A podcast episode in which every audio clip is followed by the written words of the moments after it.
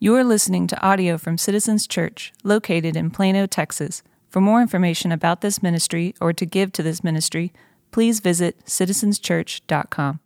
Good morning. How are you guys doing today? Uh, first, can we just give a hand to this awesome choir and the horns? We had horns this morning.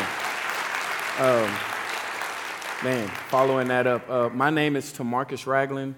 I am the young adult minister here at Citizens Church, and it is my pleasure uh, to be here with you all. For those of you who are watching at home, uh, we're glad that you are tuned in. And hey, if you weren't here last week, um, my man Jamin did an awesome job of uh, introducing this new series that we're entering in uh, together. And I would encourage you to go back and listen to it, but just to give you a bird's eye view um, of where we're going over the next uh, few weeks um, and months, uh, there's two reasons of why we've chosen to make uh, wisdom our topic of discussion.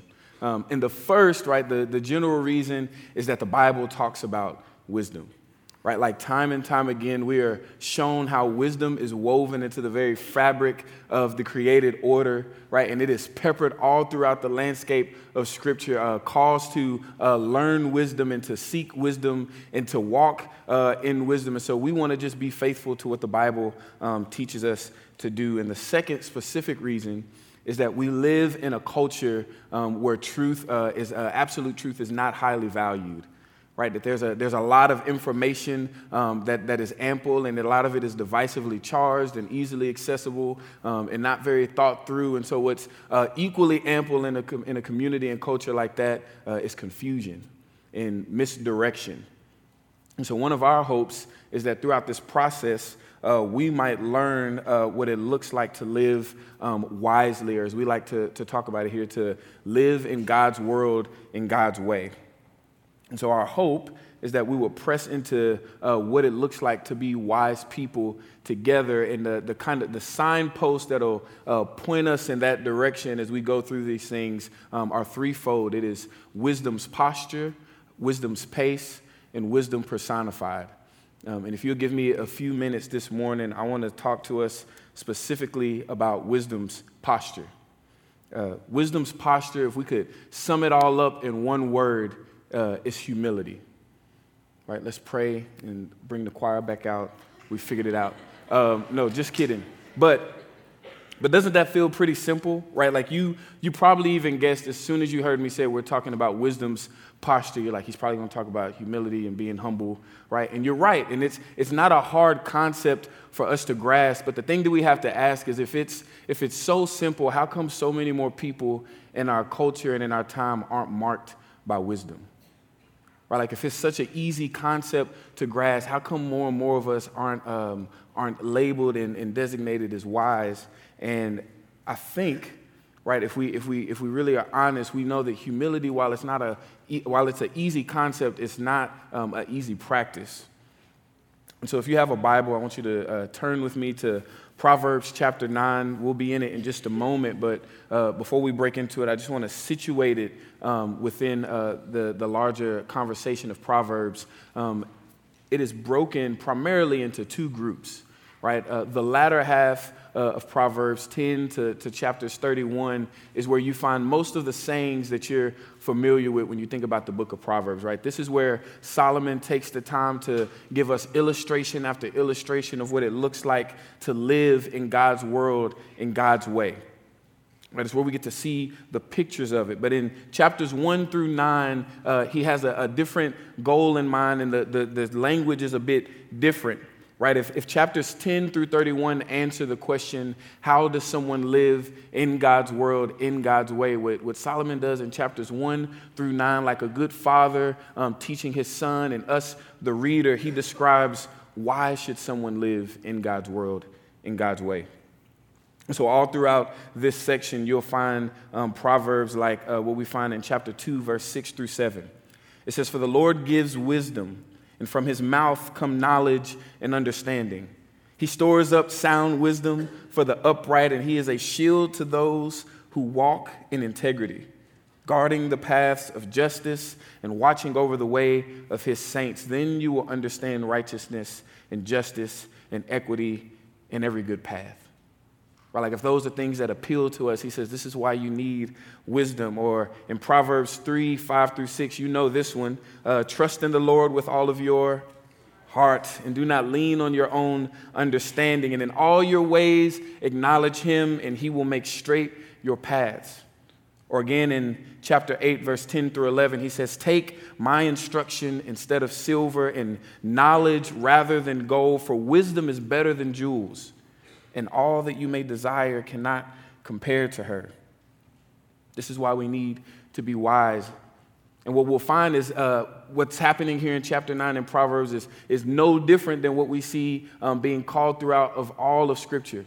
Right, if we go back to the very beginning, it's no different than the call and the, the opportunity that was given to our first parents, Adam and Eve, when God uh, blessed them and gave them this beautiful garden for them to abide in and to become co laborers with Him, so long as they didn't partake from the tree of the knowledge of good and evil, right? For the day that they took of it, they would surely die. Right? It's no different than the, the, the, charge that Moses gave to the people of Israel right before he passed when he said, Right, this day I give you life and I give you the choice of death, right? Blessings and, cur- uh, and curses, and he encourages them to choose the path that leads to life. It's no different than the, the charge that Joshua gives to the people of Israel when they're crossing into the promised land when he says, Choose ye this day whom you will serve.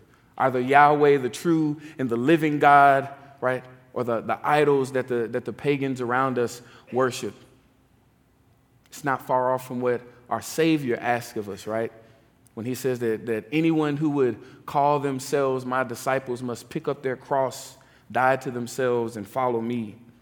Proverbs uh, chapter 9 is situated within a chorus of voices within the Bible that tells us to choose the path that leads to life rather than the path that leads to death. So, as you're reading through Proverbs, you get through the section and you're at chapter 9, and by this point, you've listened to Solomon's words and you say, okay, I get it, but where do I get started? Chapter 9 wants to offer that to us.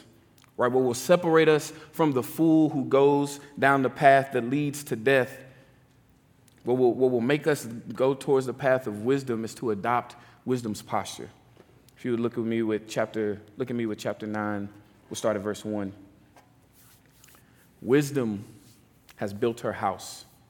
She has hewn her seven pillars. She has slaughtered her beasts. She has mixed her wine. She also has set her table.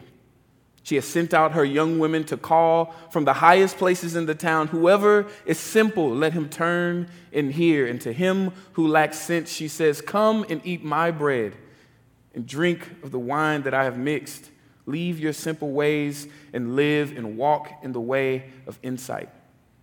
Whoever corrects a scoffer gets himself abuse, and he who reproves, reproves a wicked man incurs injury. Do not reprove a scoffer, or he will hate you, but reprove a wise man, and he will love you. Give instruction to a wise man, and he will be still wiser. Teach a righteous man, and he will increase in learning. The fear of the Lord is the beginning of wisdom, and the knowledge of the Holy One is insight. For by me your days will be multiplied, and years will be added to your life. If you are wise, you are wise for yourself. But if you scoff, you alone will bear it. But the woman folly is loud. She's seductive. She knows nothing. She sits at the door of her house and takes a seat at the highest place of the town, calling to those who pass by who are going straight on their way. Whoever is simple, let him turn in here. And to him who lacks sense, she says, Stolen water is sweet, and bread eaten in secret is pleasant but he does not know that the dead are there and that her guests are in the depths of Sheol.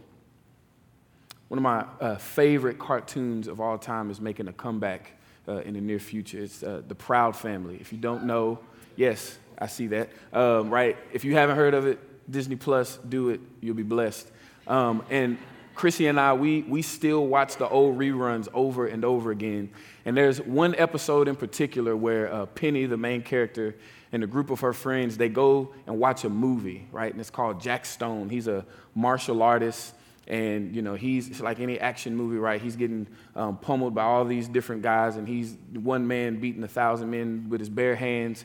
And it's great right? It's action packed. And they walk out of the theater and they're so enamored by what they saw. They're like man i want to be like jack stone. I want to learn how to fight and how to defend myself and use nunchucks and all this stuff.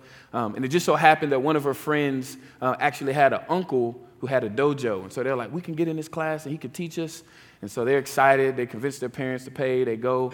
And the first day, all they do is paint the dojo, right? It's like very like Mr. Miyagi style. And afterwards, they're like, man, I did not pay to be Michelangelo, right? Like, I want to be Jack Stone. I want to learn how to fight. And so half of them leave the class and they go find another class um, that's modeled after the movie Jack Stone. And so they get to go and they're taking pictures with Jack Stone. They get to uh, reenact scenes from the movie and they're jumping on trampolines and getting action shots of them posing like they're real martial artists. And they're having so much fun. In fact, after each day, they get another black belt. Right? So every day they leave and they come back and they're a third degree black belt and a fourth degree black belt. And uh, lo and behold, at the end of the at the end of the episode, there's a competition right? And as you could probably imagine, the team over here who stuck the, with the Mr. Miyagi way, painting, you know, wax on, wax off, uh, when it came down to actually performing what they had been learning, they beat the other team in every category, right? Their form was better, they had more endurance, they had more balance, they beat them in the spars. And one of the, one of the young ladies who was at the, the fun Jack Stone class said, I don't understand. How are they beating us? We're dressed better than they are. I've got like 10 black belts. Like we took all these pictures and we were with Jack Stone. And she was right. Right? Like they had so much more, th- right? They had more belts, they had more pictures, they got to spend more time with Jack Stone, but the reality was they never submitted themselves to the process. And so while they had more things, they themselves were less. They had incurred um, a lot of fun and they got to have a lot of fun, but they themselves did not actually learn how to do martial arts.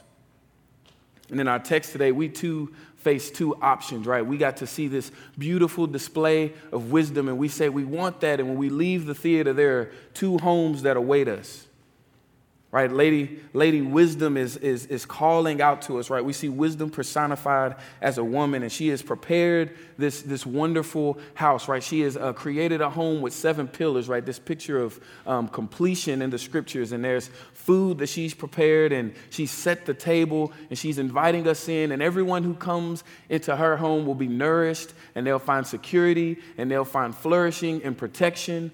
But for everyone who comes in there is something that is required of them. Here's the problem with that there's another home that's not far from there. And in that home, we see uh, foolishness personified as Lady Folly. She too has a home to invite us in, and she too has a meal prepared. And the, the difference between her house and the Lady Wisdom is that when we come into that house, uh, we don't have to, right, we don't have to abide by anything. And so we would like to see this, this picture of Lady Wisdom and Lady Folly as this, right, this, this beautiful path and this really dark and scary path. But the reality is the Bible says Lady Folly is seductive.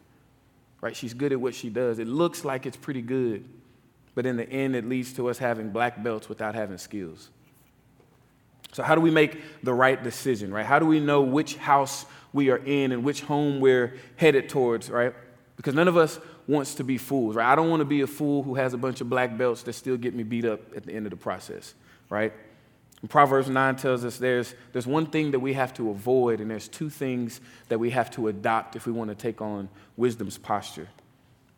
So, what is first, what is the thing that we have to turn from and let go of? And it's, it's quite simple, right? She tells us that we have to let go of pride right? And, and what does that mean exactly, right? There's, there's multiple kinds of ways pride gets displayed, um, and two of which are, are, more obvious than one, right? Like we know the obvious kind of pride where somebody is um, really boastful about the things that they have accomplished or, or who they are, right? It's that picture of Nebuchadnezzar standing over his kingdom and looking out and saying, Look at what I've accomplished. I'm the man. I did this. I built this right? And, and, God ultimately had to humble him, right? But we, we understand that kind of, of, of, pride, and maybe we, we struggle with that, but that's easy for someone in our life to, to point out. There's another kind of pride that's easy to point out, we all know that person, right, who thinks they're further along or higher um, than they really are, but it's really evident to everyone around them they're not, right? It's like that guy, like 24 Hour Fitness or Lifetime Fitness, that comes in with the headbands and like the three layers of socks evenly divided so you can see all the Nike checks and his gym bag, and he's ready, right? And he can't make a layup, can't rebound, can't play defense or play basketball at that matter, right? And it's like, if that's you, just one pair of socks is enough. Buy a smaller shoe, don't be that guy, right? But like those, those kinds of, that kind of pride is very obvious for us to see, right? And I think there's a, another kind of pride that is more subtle and probably trips us, us trips us up more um, because we don't recognize it as pride as often. Um, when I was in college, uh, I went to Bible college in Spokane, Washington, and I had a philosophy professor who has grown to be a really dear friend of mine. Um, but at this time, it was my senior year. I had put philosophy off to the end because I was just, you know, I was afraid of it, and um, I was, I, I was really wanting to grow in my education right? School had never been something that came easily for me. And, and when I got to Bible college, I was really trying to grow and I was struggling. And so here I am in his office hours and I'm, I'm crying and I'm trying to tell him all the things of why I can't succeed. And I'm like, everyone reads faster than me and they can write better than me. And I just feel like I can't get it. And I've tried this and it's not working. And I sit in your class and you know, you have read all these books and you know all these theologians and philosophers, and I've never heard of them before, and I just feel like I should be better and I should know more, and I'm, and I'm thinking that I'm really like, you know, pushing forward, and I'm crying. And, you know, he's patient with me, he listens. And I get to the end of my spiel, and he's like, Can I, can I be honest with you? And I'm like, Yeah, just, you know, tell me, what can I do? Uh, he says, um, I think your problem is uh, pride.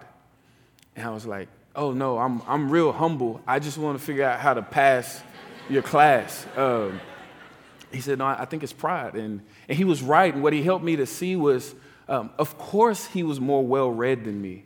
Like, of course, he, he understood the subject matter better than I. He was the professor and I was a student and I was there to learn. And like, yes, my writing needed improvement. And yes, there was improvements that I could make in my reading. And here's the thing, like, it was perfectly fine because I was at school to learn.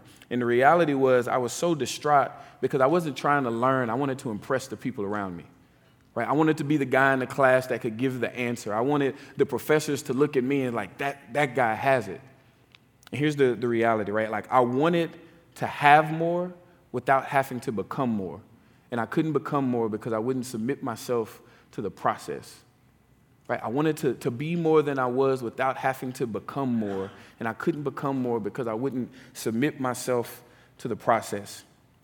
I'm curious of what this could look like um, in the rest of our lives, right? Where God is trying to teach us something and He's trying to take us somewhere, but we're so busy complaining about where we're not and where we think we ought to be and what we think we ought to be doing instead of where He has us that we miss the lesson that He's trying to teach us right? Like God is trying to teach us something in our uh, season of singleness, or He's trying to teach us something where we are in our marriage, or He's trying to teach us something in our career path or in our edu- educational journey, or wherever we are in life, and we're too busy saying, No, I should be right here. And no, I should be able to do this by now. And, and it doesn't sound this way um, maybe to us out, out loud, but in the recesses of our heart, what we may be saying to God is, God, you don't know what you're doing with my life right? And that's a very different statement than god i don't i don't know what you're doing with my life right? There's there's space for questions and for unknown but the the former goes further right? Like behind that statement is this thought that god if you were really good if you were really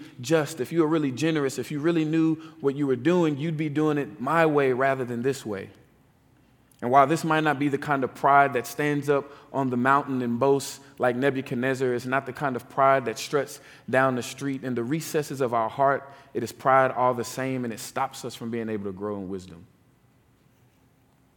So, what's the, what's the danger of harboring that kind of pride? Look at what Folly says in verse 16 through 18. Folly calls us. She says, Whoever is simple, let him turn in here. And to him who lacks sense, she says, stolen water is sweet, and bread eaten in secret is pleasant.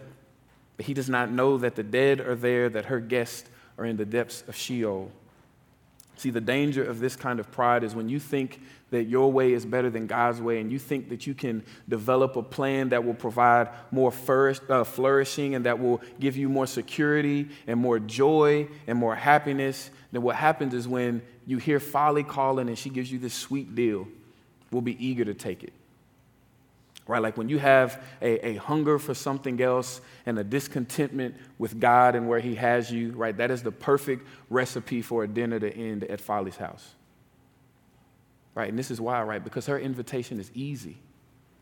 Right? She doesn't require anything of you. She's not asking you to leave your pride at the door. In fact, she invites it in. She sits down at the table with you. She's the, the perfect yes man, right? You have been given more than you've been getting. You deserve to just focus on you right now.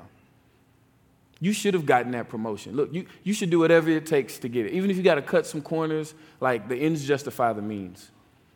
Or like, you know what, you, you don't need to tell anybody about that. Like, think about what you could lose if you were to expose that. Like, just keep that hidden. We, we can work this out. Besides, it's not a big deal. You've got it all under control.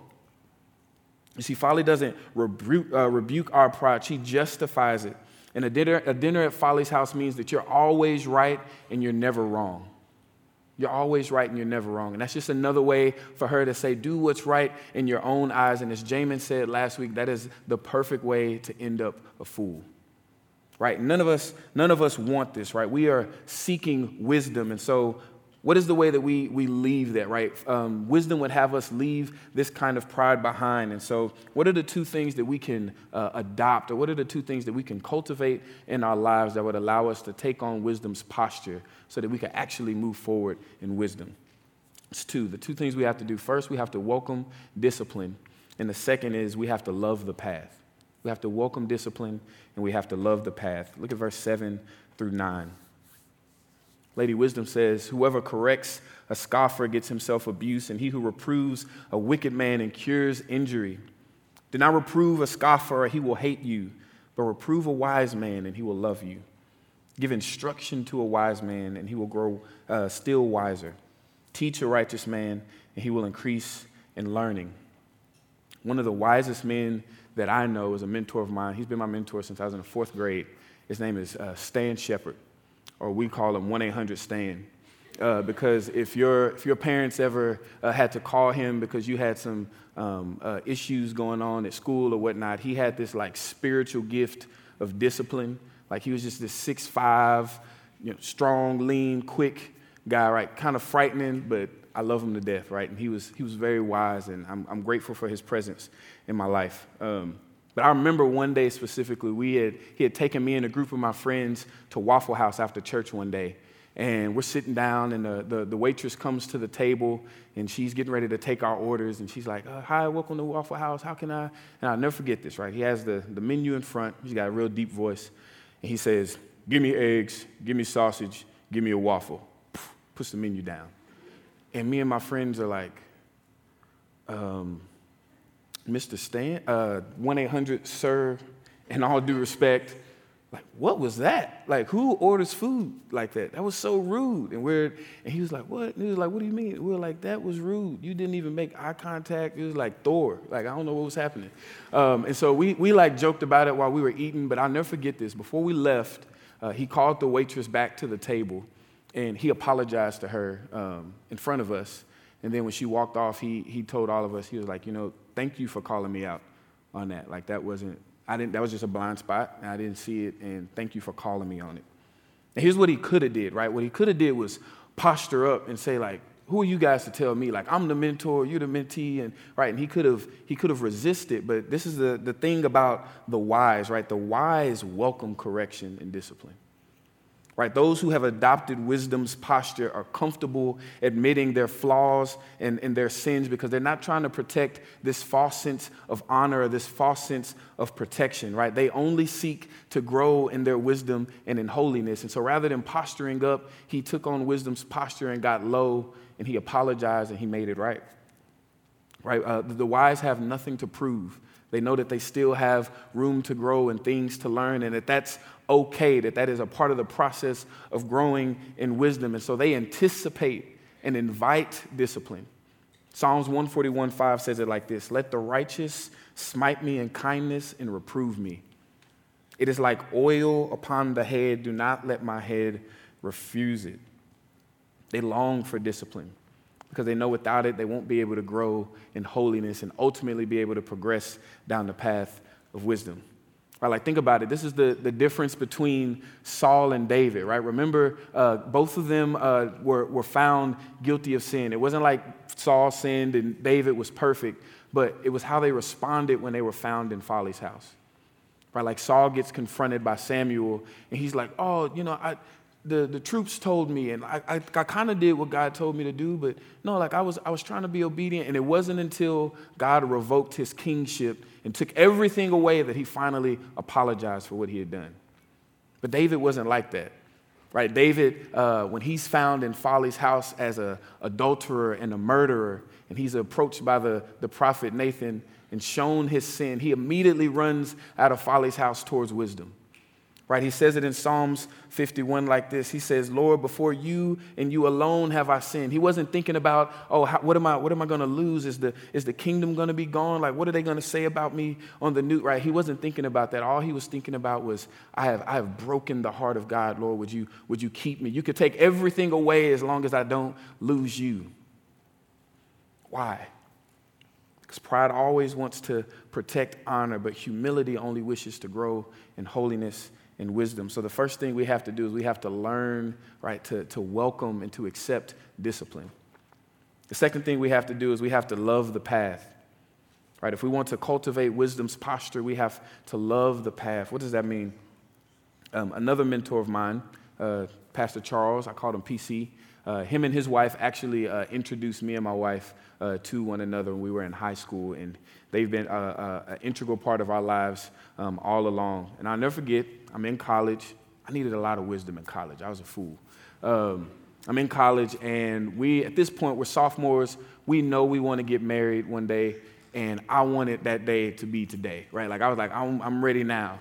And I remember having these conversations with him, like, you know, we were long distance, she was still here. And I was like, maybe I could just, you know, go back and, and study online, or maybe she can come here and transfer schools and we can work it out and figure it out and finish school. And every single time he would say, no, like, keep doing what you're doing, enjoy the journey. Keep doing what you're doing, enjoy the journey, right? He would say that over and over again. And one day, just like Lady Wisdom said, right, because I was operating out of foolishness, I became hostile to the wisdom that he was giving us. And so I was like, what, do you just not think I'm gonna be a good enough husband? Like, do you not think I'm good enough for her? Like, I don't understand. And, you know, newsflash, guys, like, we're never good enough. Like, you're, women, uh, wives are a blessing. And the sooner we learn that, like, the better we are in the process, right? That's another sermon for another day. But he was right. And so he, I'm talking, I'm like, what is it? Like, I just thought he, he didn't think I would, I would, I would measure up. And he said, you know what? Um, he's like, it's not that I don't think you'll make a good husband. I think you'd be a great husband. But here's the thing, right? Your relationship is like a boat. Right? Wise people always say stuff like that, right? Like, he's like, your, your relationship is like a boat. He's like, if y'all set sail right now, he's like, I have no doubt that you get to the other side. Like, you get to the other side. He said, what I'm concerned with is that if you left right now, like you'd probably hit some storms that you could have otherwise avoided. He said, you might take on some cannon fire that you otherwise could have avoided. He said, I'm not just concerned with the boat getting from one side to the other side. I'm concerned about the condition of the boat along the journey. And I was like, ah, he's right. I gotta wait, right? And here's the thing, right? Like, I praise God for his words um, his presence in my life because he probably saved us from a lot of unseen danger. But this is what he was saying, right? He was like, I'm not just concerned with you getting the black belt, right? I'm concerned that you actually get the skills along the way so that it means something when you get it. Right? Like he wasn't just concerned about me getting the prize at the end. He was thinking about my form. He was thinking about my character. He was thinking about my development. He wanted me to fall in love with the process. That's why he would say it over and over again enjoy the process. And there's something about the path towards wisdom. There's something about the process to wisdom that the wise learn to, to, to enjoy, that it excites them. Right? I thought he was just being hard on me because he didn't think I was a good husband, but the reality was he wanted me to be a wise husband. He was raising the bar. And the wise, what they do is they don't they learn not to see the path of humility as a burden, but as a, a beautiful thing and an opportunity for us to, to take on. Right? How can, we, how can we find that kind of path beautiful? Like, what do, we, what do we do to bring on that path? Well, first, we have to realize that, that we were made for the path. There's a little book on humility by a man named Andrew Murray. He was a South African pastor uh, around the, the late 19th century. And listen to what he says about humility, how he describes it. He says, The Christian life has suffered where believers have not been guided to see that even in our relationships as creatures, nothing is more natural and more beautiful and more blessed than to be nothing in order that God may be everything. It needs to be made clear that it is not sin that humbles, but grace. It is the soul occupied with God in his wonderful glory as creator and redeemer that will truly take the lowest place before him. And maybe this is what the wise see that the fool doesn't, right? That they're able to take on the posture of humility, not just because they're sinners and, and they've done wrong and they need to shrink um, from an angry God, but that they realize that even if we were in the seat of our first parents, if we were in the garden without sin and without um, decay, and we were uh, uh, perfectly um, obedient to the Father, that we would still be right to humble ourselves before God because He's God and we're not. They don't see it as a burden, they see it as something beautiful. And Lady Wisdom invites us, right? Leave inexperience behind that you may live and pursue the way of understanding. This sounds a lot like Jesus' invitation that I mentioned earlier, right? If anyone would be my disciple, he must pick up his cross, die to himself daily, and follow after me. Humbling yourself before God is not, not something that you did in just a moment when you started to uh, believe in Him, but it is a, a way of life, right? It is a path that we get invited to walk alongside our Savior with day after day. And the foolish, right, they can't, they can't take that, right? They're not patient enough for the path because they just want the black belt without having to learn the process. But what the wise know, what they learn is that humility is the doorway right? We only fall in love with the path when we start to learn that we have to love God's glory more than our own, right? We have to love God's glory more than my own. A good friend of mine, Pastor Aaron Moore, would describe it this way. He says, Humility is aggression for God, but pride is aggression for self. Right? Humility isn't this, this weak, passive thing that we just kind of loathe our way in, but it is a resolute decision to pursue righteousness and to leave behind foolishness, no matter what it costs us no matter the cost. I, um, I used to uh, serve at a ministry called Youth for Christ, and there was a young man um, who was a, a, part of it. Um, I never actually got to meet him uh, or know him, but I'll never forget his story. Um, and where we were in Spokane, like a few, few months prior, there had been um, this, this crime that was committed. A woman in the park had been mugged, and somebody had uh, basically hit her with a bat and took her purse, and lo and behold, she ended up losing her life. And there was nothing caught on film. Nobody saw it. There were no witnesses. Um, nobody knew what was going on. Right? And this young man, he had started to come to the Youth for Christ meetings and eventually got tied in with some mentors, and they were meeting weekly, uh, you know, week after week, and went off to the, the Youth for Christ camp and his life was changed by the gospel, right? He, he received Christ, uh, the, the Holy Spirit indwelt him. Um, he started to see his foolishness and turned from it and wanted to walk down a path of wisdom and was just excited to, to start this new journey um, with God. And so he uh, has this big change happen at camp and they come back um, afterwards and he uh, tells his mentor, he says, There's something that I got to do. And he takes himself to the police station. He says, you know, at this time it was uh, a few years later. And He said, a few years ago, uh, there was a, a, crime committed in the park. Um, a, a, you know, a woman was mugged and uh, ended up losing her life. And he said, I'm, I'm the one who did it. Here's the thing, right? Like the world would see that and they would go, man, that's foolish. Right? Like no one knew. You could have you could have gotten away with it. You could have gone and, and lived a life. God would have forgiven you. Like nobody saw it. And, and right, the world caused that foolishness, but God looked down and he said, Man, that was wise. Why would somebody do something like that? Because he valued God's glory more than his own. He knew, like David, that even though there was no footage, even though there were no witnesses and nobody saw what was going on, God saw what happened. He wasn't worried about what the world thought about his decision. He wasn't worried about what that would mean, what will be taken away. But he said, God, before you and you alone have I sinned. I'm willing to lose everything if I don't lose you. Family, what I would like to ask is what is it that, that God, that wisdom might be calling you to leave behind? Or maybe something that He's calling you to that the world might look at and say, man, that's foolish. That would cost too much. Why would you do that? You don't have to do, no one knows, right? What is it that God is calling you to turn from or to go towards that the world might call foolish, but to God is wise? What I want to encourage you to do is, right, you might look down the road and even now God is impressing something upon you and you're like, I know, I know what you're calling me to, but I'm looking ahead and the road seems far and it seems difficult and I'm not sure how I'm going to make it and, and what about this and what about that? And you don't know what's coming in the front and that's okay. You don't have to know what's coming down the path, but what you do know is what he's asking you to do today. Right? You know how he's asking you to be obedient today. And just like we end every service, in a few minutes, we're going to sing our song of benediction. And maybe um, what, we're, what we're asking uh, of you today is that you would just believe those words, right? That we would do the next obedient thing and that we will believe, right, that the, the one who we walk alongside, the one who's leading us towards wisdom, can keep you from falling that He'd be able to, to sustain you to the end. Would you welcome the discipline?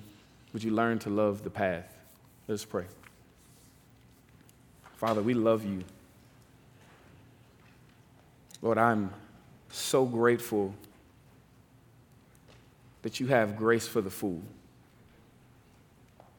Lord God, I'm so grateful that, that, there's, that there's great, that you are patient with us along the path that we have a guide who can walk alongside us, enduring our foolishness. Oh God, that you don't shrink away from us, but you pursue us, you seek us, you're running after us, Lord God. And you're just asking us, I, I, know it's scary, I know you don't understand, but would you just trust me and know that, that what I have for you is better than what's waiting for you in Folly's house? Lord God, will we be a people who would who would welcome that discipline, Lord God. We be um, uh, moldable so that you might be able to make of us, so that we may be able to become what you've called us to be. And Father, we learn to love the path, that we would know that we are not just humbled before you because we're in sin, but we're humbled before you because we are your creatures. And you've created us for yourself, Lord God. Father, I'm thankful for what you are doing in each and every one of us, Lord God. I pray that you would give us strength for the path um, give us perseverance for the journey that we might grow in wisdom and adopt wisdom's posture. It's in your son Jesus Christ's name that we pray. Amen.